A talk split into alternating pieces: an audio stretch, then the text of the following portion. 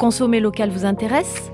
Ce podcast de Sud-Ouest est accompagné par le mouvement hashtag Bordeaux Local, une campagne qui met en avant les acteurs économiques girondins, les établissements, les hommes et femmes qui jouent la carte des produits locaux et des vins de Bordeaux. Aujourd'hui, plus que jamais, l'ensemble des acteurs locaux doivent se soutenir et participer à une économie plus solidaire, responsable et engagée. C'est pourquoi l'interprofession des vins de Bordeaux, l'UMI Gironde et l'Office de tourisme et des congrès de Bordeaux Métropole ont conçu ce mouvement, avec l'adhésion de nombreuses personnalités. Si vous aussi vous êtes hashtag Bordeaux Local, rejoignez-nous en découvrant les établissements qui mettent en avant les produits locaux, en vous inscrivant sur bordeauxlocal.fr et en partageant le hashtag Bordeaux Local.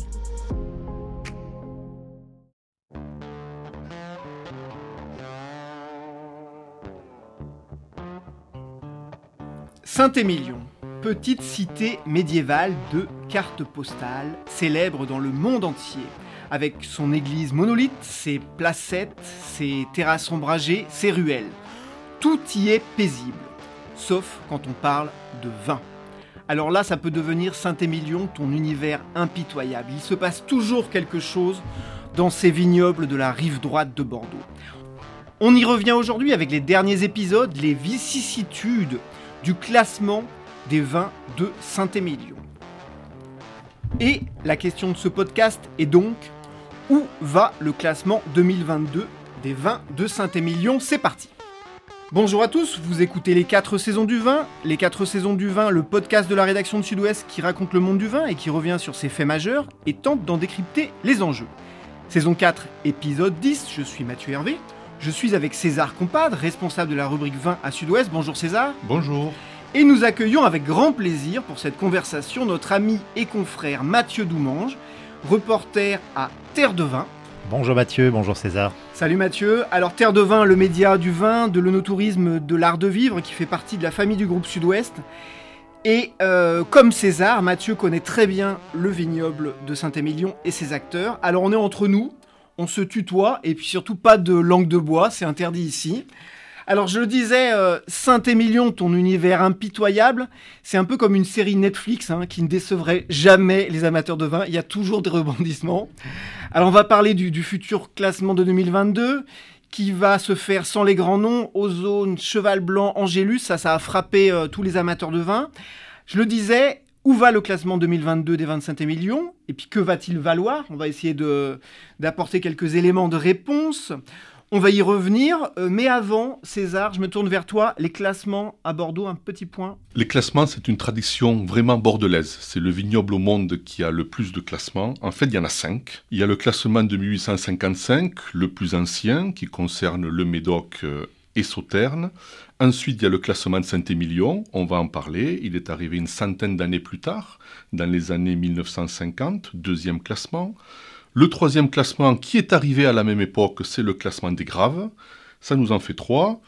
Le quatrième, c'est le classement des crus bourgeois du Médoc, qui a été revu il y a juste deux ans.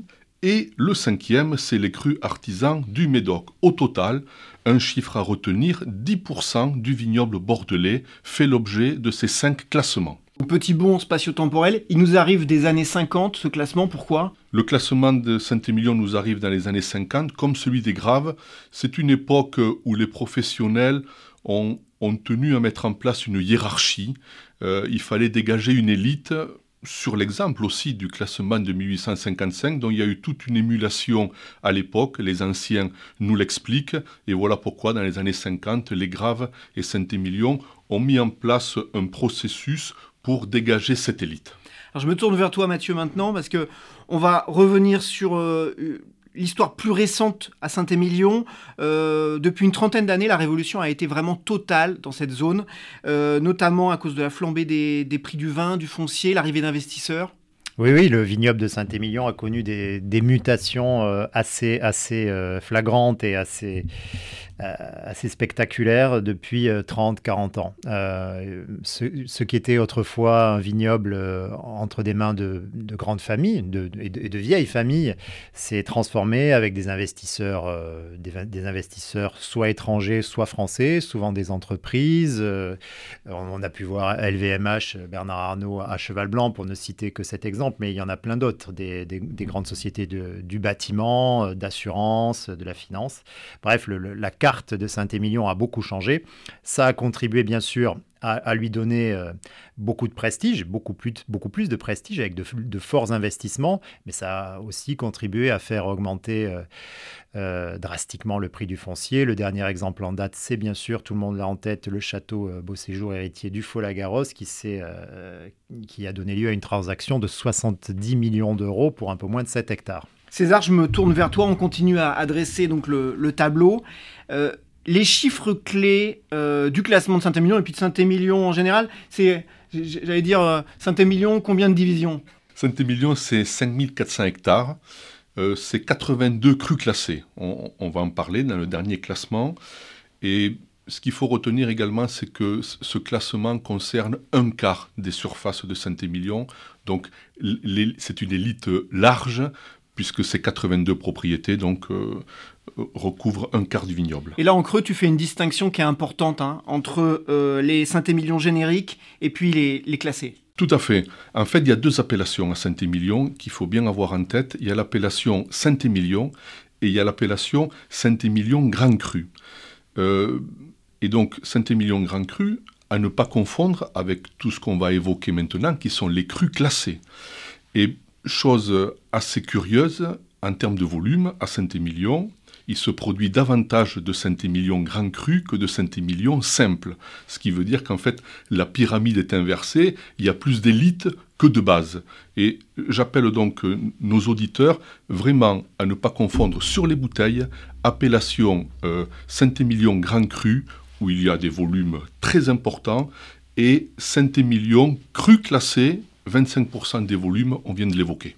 Et donc, le classement de Saint-Émilion, c'est combien de, châteaux? Et puis, euh, c'est hiérarchisé comment? Le classement de 2012, celui qui est encore en vigueur, est le sixième classement de Saint-Émilion. Il y en a eu un en 59, un autre en 69, un autre en 86, un autre en 96, un autre en 2006, et donc celui qu'on est en train d'évoquer, 2012. 82 propriétés classées en trois niveaux. La base, c'est Grand Cru classé, il y en a 64. Ensuite, il y a un second niveau qui est Premier Grand Cru classé B, pour les appeler comme ça, il y en a 14. Et ensuite, il y a l'élite de l'élite, les premiers grands crus classés A, qu'on a évoqués tout à l'heure et dont on reparlera évidemment, qui sont Angélus, Ozone, Pavie et Cheval Blanc. Voilà, donc ça nous fait 82 euh, crus classés et je rappelle qu'il y avait 96 candidats en 2012 pour participer à cette classification. Alors on va évidemment parler de 2012, mais d'abord on va parler de 2006. Euh, Mathieu, et je me tourne vers toi parce que euh, je crois que d'habitude c'est tous les 10 ans, et puis là, facile en calcul mental, ça fait que 6 ans, 2006-2012. Ah Bravo. Euh, non, non, effectivement, c'est là que ça se complique. En fait, le classement de Saint-Émilion partait d'une intention qui est tout à fait louable, c'est d'être révisable, révisable tous les 10 ans, ce qui pouvait créer une émulation, ce qui pouvait créer des déceptions aussi, mais en tout cas, euh, une propriété qui travaille bien, qui fait du, bon vin, euh, pouvait aspirer à intégrer le classement, ce qui n'est pas le cas, par exemple, du, classement 1855 qui est figé, celui du Médoc et, et de Sauternes dont parlait César tout à l'heure. Donc au départ, ce classement devait être révisable tous les 10 ans. Ça s'est pas exactement passé comme ça. Euh, et les ennuis, vraiment, ont commencé à partir du classement de 2006, où huit châteaux qui avaient été... Euh, qui avait été déclassé. On fait des démarches euh, administratives et judiciaires pour annulation du classement. Ça a donné lieu à beaucoup d'allers-retours entre tribunal administratif, cour d'appel, conseil d'État, si bien que le, le, classement de 2006 a été une première fois annulé euh, en 2008. Cette annulation a été validée par le Conseil d'État en 2011 pour des vices de procédure, mais tout de même, on autorisait les promus du classement de 1996, donc le classement précédent, est-ce que vous me suivez, a continué d'utiliser la mention grand cru classé. Tout ça était tout à fait euh, très facile à lire pour le consommateur, n'est-ce pas? Et sachant que quand le Conseil d'État a pris sa décision d'annuler le classement de 2006 en 2011, on était déjà dans les cartons pour le classement suivant, celui de 2012. Et là, les ennuis n'étaient pas terminés. Parce qu'en 2012, euh, en plus, il y a des, châteaux qui ont demandé l'annulation de ce classement. Voilà, très vite, euh, quand le, classement de, 2012 a été, euh, a été promulgué, 82 propriétés ont été, mises, en valeur. ont été mises en valeur et tout de suite, trois propriétés ont décidé de, de porter plainte contre ce classement. Croque-Michotte, euh, pour pas les citer, euh, Corbin Michotte et puis euh, la tour, du, Pain Figeac. Exactement. Ces propriétés qui avaient été, qui avaient été exclues du classement ont décidé de, de, de porter recours devant la justice. C'était une procédure longue qui a donné lieu à beaucoup d'allers-retours. elle n'est pas tout à fait terminée. Administrativement, c'est pas terminé, effectivement, encore aujourd'hui. Donc là, on enregistre le, le 2 février et on attend une décision administrative pour le 15 février. Le 15 février, oui. La dernière décision en date était celle du Conseil d'État qui a renvoyé à nouveau euh, devant euh, la Cour, la cour d'appel. Et euh, donc le juge administratif doit rendre une décision que l'on espère finale le 15 février prochain et qui devrait sceller la destinée, dix ans après, de ce classement de 2012. Pour en terminer sur euh, euh, ce volet euh, judiciaire, effectivement, il faut signaler que le 25 octobre 2021, le tribunal judiciaire de Bordeaux a condamné Hubert Deboire donc à 60 000 euros d'amende, dont 20 000 euros avec sursis. Euh, il a relaxé Philippe Castéja. Tous deux étaient euh, copropriétaires euh, à Angélus et Trottevieille. Et ils siégeaient au comité national de l'INAO. On, en reparlera peut-être tout à l'heure. maintenant, fermons cette parenthèse 2012 et attaquons le classement de 2022. Et donc, je le disais tout à l'heure, commençons par l'événement qui a frappé euh, sans doute la plupart des, amateurs de vin. C'est euh, la sortie euh, des, de 2A d'abord. Hein. C'était en 2021, fin 2021, Ozone et Cheval Blanc. Et puis, en cette année 2022, Angélus qui aussi claque la porte, si je peux me permettre l'expression. Comment ça s'est passé d'après vous? Parce que vraiment, j'ai une question, et euh, peut-être que vous pourrez me répondre, c'est comment ça se passe quand, Ozone et Cheval Blanc euh, décident de partir? Ils, avaient instruit un dossier sans doute tous les deux, et puis euh, c'est quoi? C'est Alain Vautier qui téléphone à Pierre Lurton pour lui dire, tiens, au fait, je, vais, je vais finalement sortir du classement, est-ce que tu veux sortir aussi? Est-ce que Pierre Lurton il avait l'intention? Est-ce que peut-être que c'est lui qui a décidé avant Alain Vautier? Dites-moi, expliquez-moi fait, la, tension montait depuis longtemps, parce que comme l'a expliqué Mathieu, on n'a pas encore scellé le sort du classement de 2012. Donc en fait, les deux châteaux que tu évoques euh, se rendent compte d'une chose, c'est que dix ans après, la procédure administrative est toujours en cours. Donc insécurité juridique. Deuxièmement, tu l'as évoqué, la condamnation de Hubert de Bois. Troisièmement, on en parlera sûrement, il y a déjà quelques actions en justice qui ont été intentées au titre de la recevabilité des dossiers pour le prochain classement. Et donc, ces trois éléments sont dans l'argumentaire avancé par les châteaux Cheval Blanc et Ozone. Il y a une insécurité juridique, il est peu probable que le classement de 2022 soit accepté sans d'autres actions, parce que comme l'a dit Mathieu, il y a des enjeux financiers, ceux qui vont pas être retenus, le diable se cachant dans les détails, ils vont sûrement euh, intenter des actions en justice avec leurs avocats. Donc tout ça, pour des entreprises comme Cheval Blanc, euh, des châteaux comme Ozone ou Angélus, euh, dans la colonne des problèmes, ça fait quand même beaucoup de problèmes. Mathieu, là, quand Ozone et Cheval Blanc euh, sortent, ils coordonnent cette action ou pas, d'après toi? Certainement, bien sûr. Euh, on, va, rappeler quand même que ce sont les deux, euh, les deux premiers grands crus classés A historiques du classement. Angélus et Pavie ne les ont rejoints qu'en 2012. Et d'ailleurs, on peut supposer que, euh, mais ce n'est qu'une supposition, que ça a fait peut-être un petit peu, un petit peu grincer ces deux premiers A historiques. Euh, donc quand Ozone et Cheval décident de se retirer, et ils décident de se retirer euh, juste avant l'été 2021, c'est-à-dire au moment de la clôture des dépôts de candidature. Et là, coup de théâtre, Ozone et Cheval Blanc disent nous, on n'y va pas. Alors qu'ils avaient certainement euh, commencé à préparer les dossiers. Mais ils disent nous, on n'y va pas.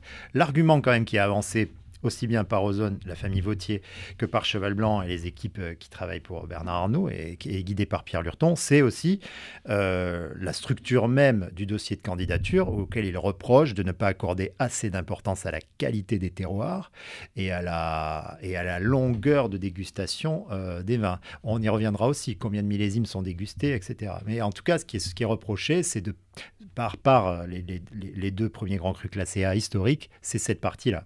On, on n'accorde pas, selon eux, assez d'importance au terroir et à la dégustation sur la durée. Et puis je vous parlais de, de série Netflix, et comme dans toute bonne série Netflix, eh ben, il y a des acteurs euh, et des personnages de premier plan. Évidemment, il y a Hubert de Bois, euh, Angélus, euh, tu, l'écrivais d'ailleurs, euh, Mathieu, dans un article du, du, 6 janvier dernier. Tu disais le classement de Saint-Émilion n'est pas un, long fleuve tranquille, et tu donnais effectivement la parole à Hubert de Bois, qui disait que euh, il évoquait un contexte délétère et donc prenait acte pour quitter euh, ce système en se retirant du classement. Oui, effectivement. Bon, là, le timing est un petit peu différent. Ozone et Angélus se retirent juste au moment de la, de la, clôture des candidatures. Euh, pardon, j'ai dit Ozone et Cheval Blanc. Euh, euh, se, se, retire un petit peu plus tard en disant on se retire carrément du classement, euh, prenant acte de l'ambiance délétère, on va dire, autour, autour du, classement de Saint-Émilion et aussi de la, de, la, de la condamnation au pénal d'Hubert de Bois. Le timing est un peu différent. Ce que l'on peut retenir néanmoins, c'est que si ces trois châteaux s'autorisent à sortir du classement, c'est qu'ils estiment qu'aujourd'hui leur marque, j'utilise ce terme à dessein, est suffisamment forte pour s'affranchir de la mention premier grand cru classé A. Et euh, c'est en quoi ils ne l'auraient sans doute pas fait. Et puis tous les trois, César, je me retourne vers toi, euh, ils évoquent euh, la procédure. Euh, alors, c'est quoi la procédure? Il y a cette histoire de, de dégustation de, de millésimes, euh, il y a des critères différents. Vas-y. Ça va prendre un peu de temps, hein, parce Allez, que j'ai le texte sous les yeux. C'est un texte du 14 mai 2020.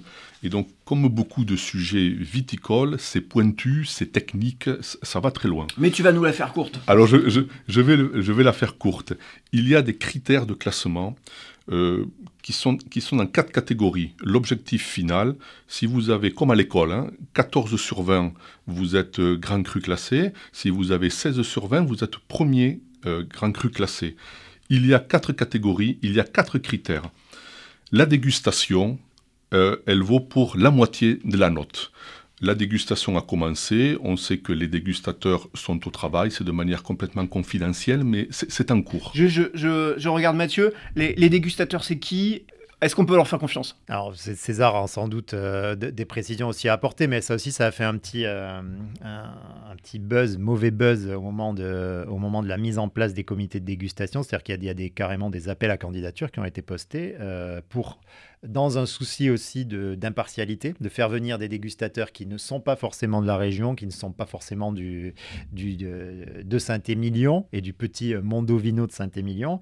Donc il y a eu des appels à candidature, il y a eu des tests, il y a eu des, des carrément des, oui, des, des, formations qui ont été passées pour intégrer ces dégustateurs, mais qui ne sont pas forcément de la région. Je pense qu'on ne peut pas remettre en cause tout le volet dégustation. Ce sont des dégustations à l'aveugle par des professionnels j'en connais, euh, ils, sont dans, ils sont dans ces commissions, ils ont des clauses de confidentialité, ils ont eu beaucoup d'examens pour les piéger, entre guillemets, sur tel ou tel type de défaut. Donc, franchement, sur le volet dégustation, je ne pense pas qu'il soit, il est possible de le remettre en cause. Okay. D'autant que c'est contrôlé par un bureau de normalisation. Et vraiment, Veritas, c'est. C'est ce qu'on peut faire de mieux. Je ne vois pas qu'est-ce qu'on pourrait faire de plus pour fiabiliser la dégustation. Ok, donc premier critère, dégustation. Deux, deuxième critère, la dégustation pour 50%. La deux, le deuxième critère, c'est la notoriété. La notoriété, c'est un élément qui est venu beaucoup plus récemment. C'est un petit peu la nouveauté de ce classement. Ce n'est pas qu'un classement assis sur la dégustation le terroir.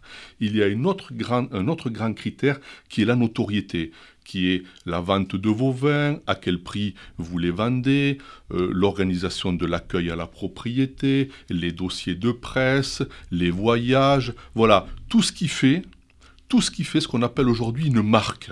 Okay. Voilà, parce que on peut déguster du vin, on peut avoir un terroir et être un, château relativement peu connu. Et donc la notoriété quantifie cette, capacité à, être reconnu dans le monde entier. Ok, troisième critère. Le troisième critère, c'est ce qu'on appellerait le terroir.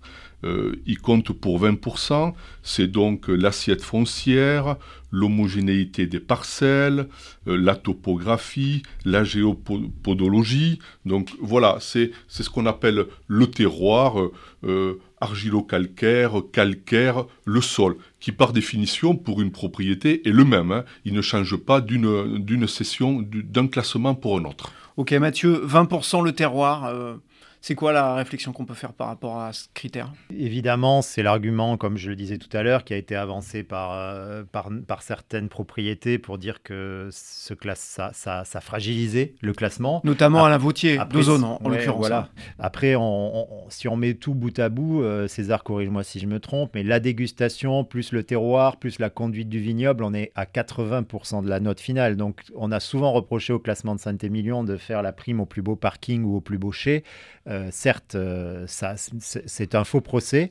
Euh, et, aujourd'hui, 80% de la note, de, quand même, pour, faire, pour être grand cru classé, repose sur la combinaison qualité des vins, terroir, et on peut imaginer que tout ça est lié. Hein. et, même la qualité des vins entre en ligne de compte dans la notoriété, puisqu'on peut faire le plus beau chai du monde, on peut faire le plus beau dossier de presse du monde ou site web.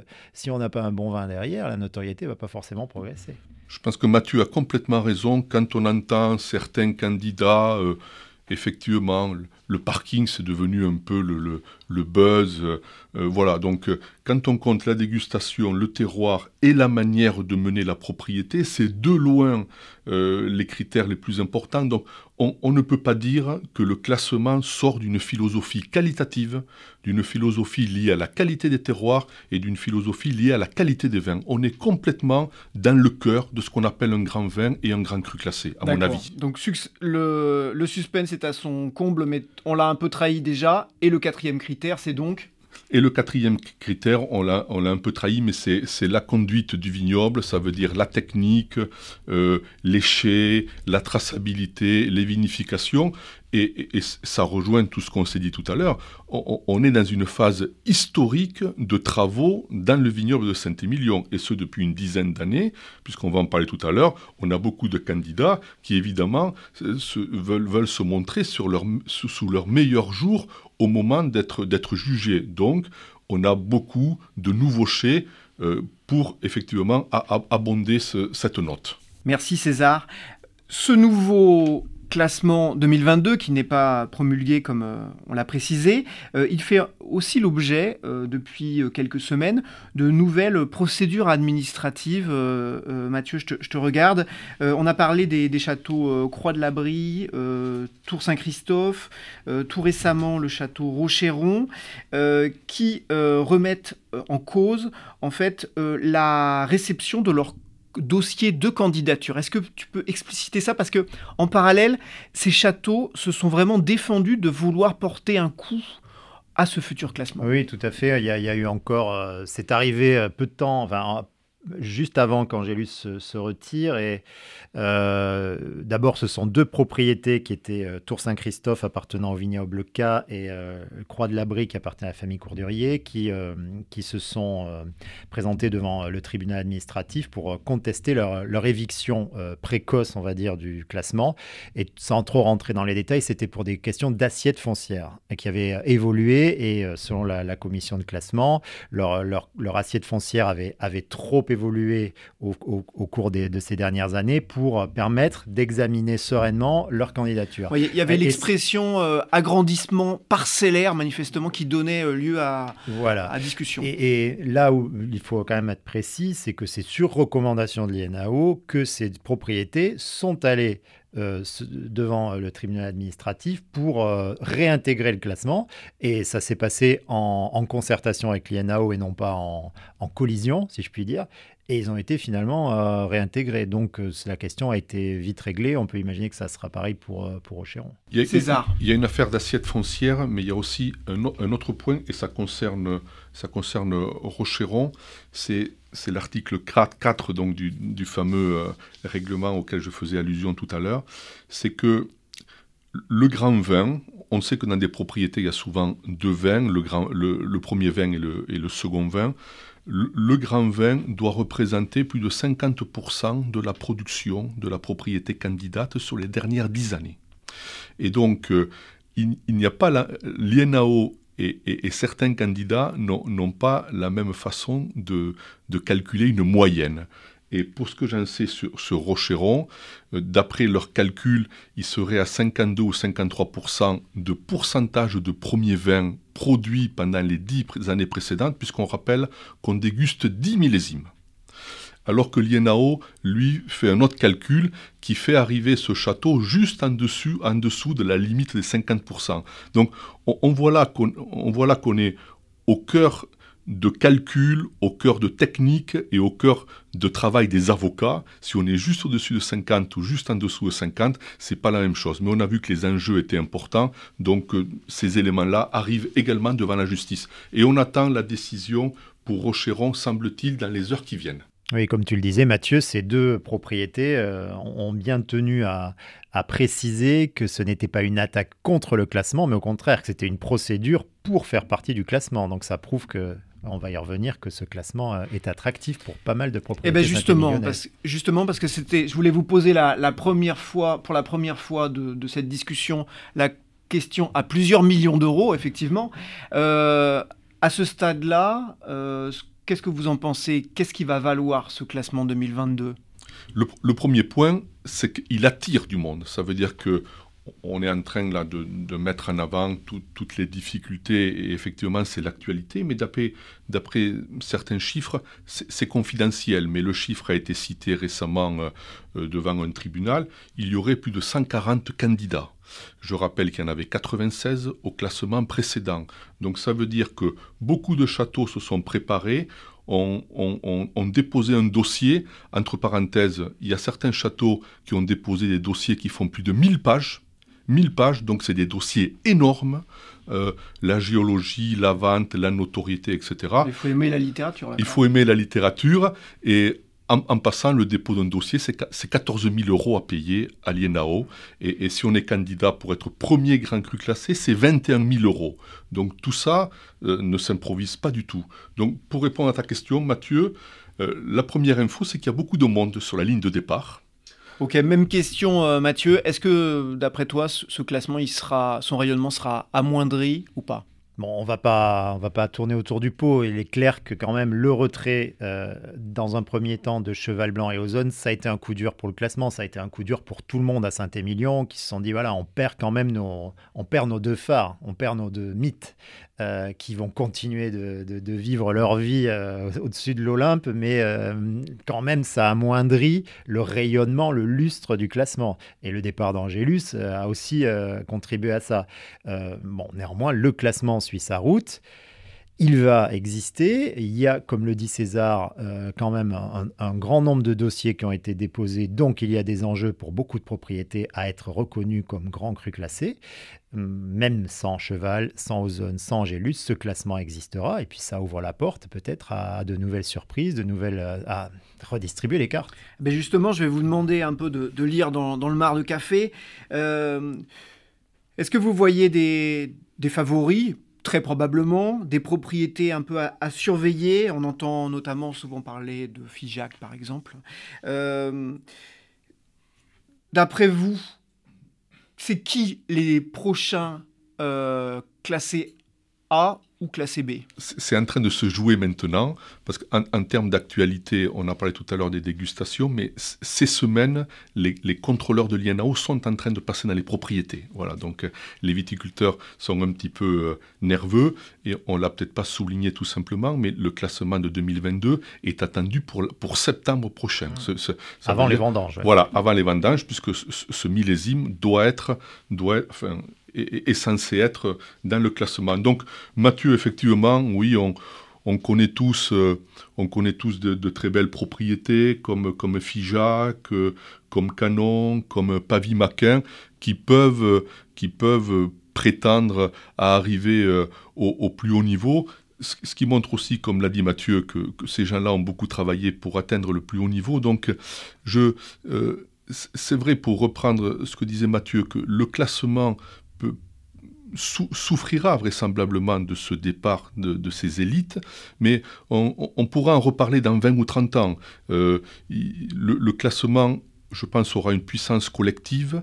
Euh, certes, les, noms qui sont partis pourront vivre avec leur propre notoriété, mais je pense qu'il vaut mieux un classement que pas de classement du tout. Et il y a beaucoup d'autres vignobles à Bordeaux qui n'ont pas de classement, qui aimeraient en avoir. Mathieu oui, alors dans les promus potentiels, déjà, euh, bah, il n'y a plus qu'un seul A maintenant, c'est Château Pavie. Pour l'instant, Château Pavie euh, reste. Qui était rentré en 2012. qui était rentré en 2012, oui. Alors, pour l'instant, ça crée de la place. Euh, César le disait, le premier candidat auquel tout le monde pense, et on y pensait déjà pour rejoindre le, club euh, quand il était au complet, c'est Figeac. Il y, a le, il y, a le, terroir, il y a l'antériorité, il y a le prestige, il y a la qualité des vins, il y a tout. Il y a le, il y a le storytelling avec un nouveau chai. Bref, euh, c'est une grande famille saint-émilionnnaise depuis longtemps. On ne va pas s'étendre là-dessus. Dans les candidats qui euh, aujourd'hui sont potentiellement euh, susceptibles d'entrer dans le club, il y a Canon, il y a Trollon-Mondo. Propriété du groupe Score. Ouais, qui a fait des, investissements spectaculaires et qui aujourd'hui est quand même dans le, dans le viseur de, de, tous les, amateurs de vin. Donc tout ça, ça ça peut rebattre les cartes. Ensuite, pour des B potentiels, euh, alors B, euh, on met des guillemets parce que le, classement ne reconnaît pas l'appellation premier grand cru classé B, c'est premier grand cru classé tout court. On peut penser, on peut penser à la Dominique par exemple, qui a de sérieux arguments, mais il y, en a d'autres. Et ensuite, il y en a même qui sont pas classés aujourd'hui, qui peuvent tout de suite arriver en premier grand cru classé, comme ça avait été le cas de, de Valandro. Tiens, Valandro, il faut le suivre aussi. Jean-Luc Tunevin a fait de, c'est un personnage qui, qui nous a habitués aux surprises, donc euh, à suivre de près. Et qui a marqué les 30 dernières années à Saint-Émilion. Absolument. Donc il, il va y avoir des surprises et dans les promus potentiels, Croix de l'Abri, c'est sûr qu'il va, il a de sérieux arguments pour intégrer le classement. Tour Saint-Christophe, Château Mango, il, y en a plein qui peuvent être classés euh, euh, en, septembre prochain. On pense aussi au, à Le Dôme de, la, de, de Monsieur Malthus, qui a, qui a récemment euh, inauguré un chai euh, spectaculaire, pas très loin d'Angélus. Donc, il va, il va se passer des choses très intéressantes. Et pour juste terminer sur, euh, sur le timing et faire très court, donc là, César le disait, on est en pleine dégustation, on est en pleine audit des propriétés.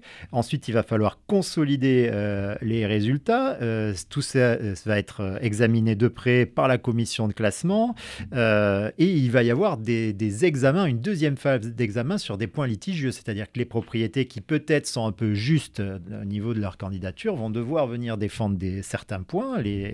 Euh, et ensuite, tout ça va devoir passer devant le ministre euh, de l'Agriculture et le ministre de l'Économie pour être validé dans les temps. Donc avant les premiers coups de sécateur de 2022. Donc on est sur un timing serré.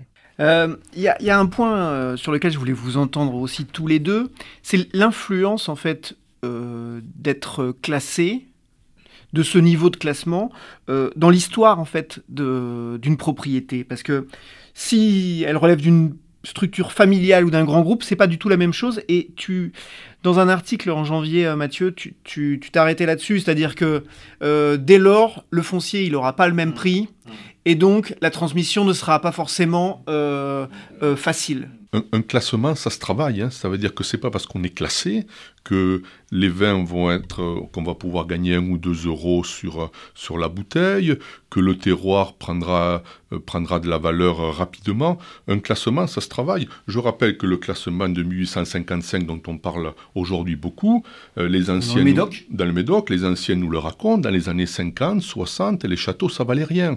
Il y avait des trous dans les toitures, il était plus bénéfique de d'élever des vaches que d'avoir un grand cru en margot, etc. Donc, être classé, il faut faire vivre un classement. Il faut voyager, il faut rencontrer du monde, il, faut créer un, appétit pour son vin. Et, et, l'autre point, c'est qu'avec tout ce travail, euh, comme, on l'a évoqué tout à l'heure, c'est quand même un point clé. Le prix du foncier se valorise.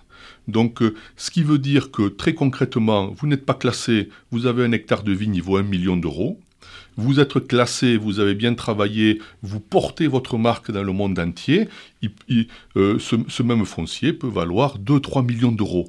Alors évidemment, c'est de l'argent immobilisé, Mais à la revente éventuelle de la propriété, euh, c'est évidemment des, bénéfices, des bénéfices colossaux. Et c'est la même chose dans le Médoc. Oui, à la revente, oui, mais la question, c'est aussi la transmission quand on est une, propriété familiale. Et c'est Stéphane Van Hyper qui, qui, mettait le doigt là-dessus quand je l'ai interviewé il y a quelques semaines.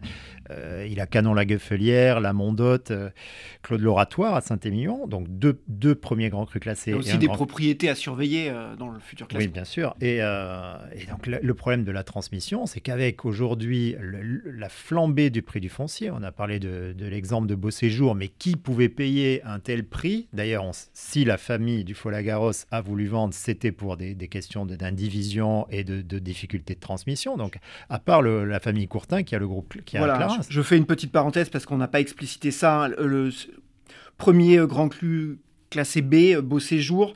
Euh, la famille Cuvelier euh, en concurrence avec Stéphanie de Bois-Rivoile du Château Angélus.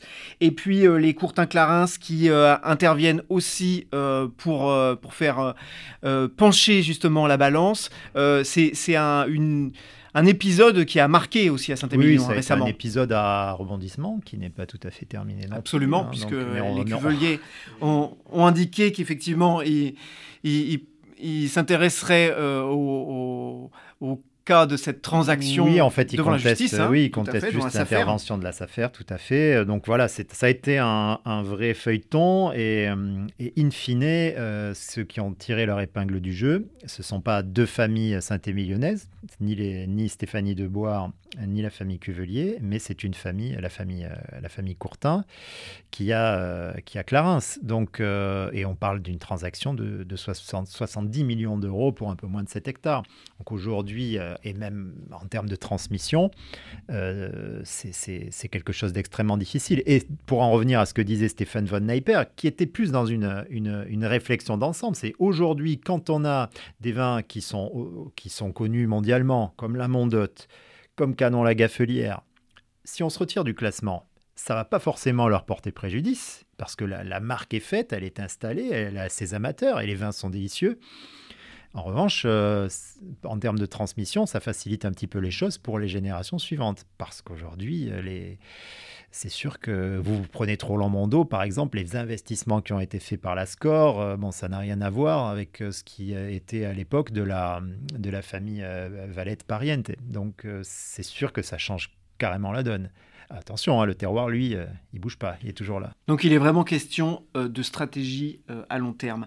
un point sur lequel je voulais vous entendre aussi tous les deux, c'est que Saint-Émilion et cette rive droite, j'ai le sentiment que les choses sont quand même toujours un peu plus inflammables qu'ailleurs. Hein. Est-ce que c'est parce que c'est une sorte d'esprit paysan euh, qui y règne? C'est pourquoi? Parce que Saint-Émilion, c'est un village. C'est un village, c'est-à-dire que une grande partie de, des, familles dont on est en train de qu'on est en train d'évoquer, qui ont des châteaux classés ou pas classés, les propriétaires ont été à l'école ensemble. Donc ça veut dire qu'ils se connaissent depuis des dizaines d'années, qu'il y a un esprit un peu de clocher, avec les amitiés du clocher, les inimitiés euh, de, de la vie de clocher. Et, par contre, pour, pour comparer à, l'autre grand vignoble prestigieux du, Bordelais qui est le Médoc, le Médoc, euh, euh, la, viticulture n'est pas concentrée euh, à Pauillac, à Saint-Estèphe, à Margaux, d'autant que nombre de, propriétaires ou de directeurs de propriétés n'habitent pas sur place, ils habitent à Bordeaux. Donc c'est une organisation géo, géopolitique, si j'ose dire, ou géoprofessionnelle qui est complètement différente entre la rive droite et la rive gauche. Oui, tout à fait. César a raison. Il y a le, il y a le côté. Euh, bah déjà, le Médoc, a, la structure même des propriétés euh, est beaucoup plus grande. Hein. On est sur des propriétés qui souvent euh, dépassent les 70, 80, 90 hectares. À Saint-Émilion et dans, dans, le Libournais en général, ça, ça, n'existe pas. on a des, quand même des, des, tailles moyennes de propriétés beaucoup plus réduites. Avec le fait que dans le Médoc, le classement soit institutionnalisé et immuable à peu de choses près depuis 1855, bah forcément ça crée moins de tension. Hein. Alors que là, les enjeux sont tels à Saint-Émilion quand un classement est révisable, quand ça crée des appétits, ça crée des rivalités, euh, tout le monde se connaît. Euh, mais après, je pense qu'on force un petit peu le trait sur les, inimitiés. C'est sûr qu'il y a pas tout le monde ne, s'adore pas à Saint-Émilion, mais quand même, il y a une concurrence. Il y a une concurrence, il y a une émulation. Il faut quand même dire que c'est un vignoble euh, qui se remet euh, régulièrement en question. Euh, s'il y a bien un vignoble qui a été marqué par les années Parker dans les années 90 et 2000, pour le pour le, bon et, le moins bon, mais c'était Saint-Émilion et, son voisin Pomerol. Mais depuis quelques années, il y a une vraie remise en question stylistique sur les vins, il y a des prises de conscience environnementales, il n'y a pas d'inertie, quoi. C'est-à-dire qu'il y a beaucoup de choses qui changent et aujourd'hui, c'est vraiment un vignoble qui est passionnant à, observer de près. Et ça change grâce à l'émulation du classement. C'est voilà pourquoi finalement, euh, imaginons qu'il n'y ait plus de classement. Euh, que le prochain euh, euh, ne voit pas le jour, je, pense que le classement de Saint-Émilion, c'est terminé. Donc, est-ce qu'on a intérêt à, casser le, jouet, si j'ose dire, ou est-ce qu'on a intérêt à le garder et à l'amender C'est toute la question. C'est la dernière question, justement, que je voulais vous poser à tous les deux. C'est-à-dire qu'on on, a évoqué d'ailleurs cette question précise avec Armel Cruz des, des Crus Bourgeois il y a quelques semaines, où on lui demandait les, classements euh, un peu non figés euh, qui sont, qui sont euh, reconduits comme ça. Est-ce que sous le coup des procédures, des contestations, et puis en externe de la montée de stratégie de marque, de communication numérique, est-ce que ces classements, ils sont pas en train de perdre leur aura? Alors sur les cinq classements qu'on a évoqués, donc deux sont gravés dans le marbre, celui de 1855 qui concerne le Médoc et Sauternes, et les graves, où il y a 14 crues classées, est également gravé dans le marbre. Il y en a donc trois qui sont révisables. On est en train de parler de Saint-Émilion, euh, il y a le classement des crus bourgeois, qui lui aussi a été annulé, la justice euh, a, pris des décisions, et donc euh, le classement des crus bourgeois est passé à deux doigts de disparaître. Et troisième classement et le, troisième classement révisable, c'est celui des cris artisans du Médoc. Il y en a 36. Il y a un peu moins d'enjeux parce que ce sont des propriétés familiales, etc., qui ont leur marché. Voilà, il y a un peu moins d'enjeux. Mais sur les deux classements où, la justice est intervenue, Saint-Émilion et, les crus bourgeois du Médoc, euh, on, constate que les professionnels se battent pour, pour, pour y être et pour l'obtenir. Donc pour répondre très concrètement à ta question, Mathieu, je ne pense pas que les classements soient terminés à Bordeaux. Ça fait partie, ça fait partie de l'ADN bordelais et je pense que la viticulture bordelaise aurait beaucoup à perdre à perdre justement ces deux classements un avis tranché. Mathieu, à toi. Ben, ce qui est important aussi dans les classements, c'est la force du collectif. Quand on fait partie d'un groupe, ça donne une caisse de résonance et une visibilité supplémentaire au vin. Euh, pour revenir sur les crus classés de Saint-Émilion, il y a l'association des grands crus classés de Saint-Émilion qui n'intègre pas tous les crus classés, mais néanmoins une bonne partie. Ils font beaucoup d'actions, notamment à l'étranger. Ils font des dégustations collectives. Tout ça, ça, ça crée une émulation, surtout quand on est une petite propriété familiale euh, d'une dizaine d'hectares. Hein. Ça euh, monter dans le train, ça, ça, permet, ça permet d'aller euh, parfois plus vite et, parfois euh, plus loin. Donc euh, cet aspect collectif est quand même très important, mais au-delà des classements, on voit bien, et on en parlera sans doute au moment des primeurs, c'est y a la, la, la, marque aujourd'hui est plus importante que le classement pour le rayonnement individuel d'une propriété, ça c'est certain. Merci beaucoup, merci à vous deux. Euh, Mathieu, euh, on te retrouve dans Terre de Vin. Hein. Euh, et, on te retrouve aussi à ce micro très prochainement. Merci à, à, vous, auditeurs. Merci pour votre écoute et votre fidélité. Si vous avez aimé cet épisode, n'hésitez pas à nous le dire et à le partager autour de vous. Vos retours et suggestions sont toujours très précieux. Et pour ne rien manquer des 4 saisons du vin, abonnez-vous sur Spotify, Apple Podcast, Google Podcast ou votre plateforme d'écoute habituelle. Rendez-vous dans 15 jours. D'ici là, portez-vous bien et rappelez-vous, le meilleur vin n'est pas nécessairement le plus cher, mais celui qu'on partage avec modération et responsabilité.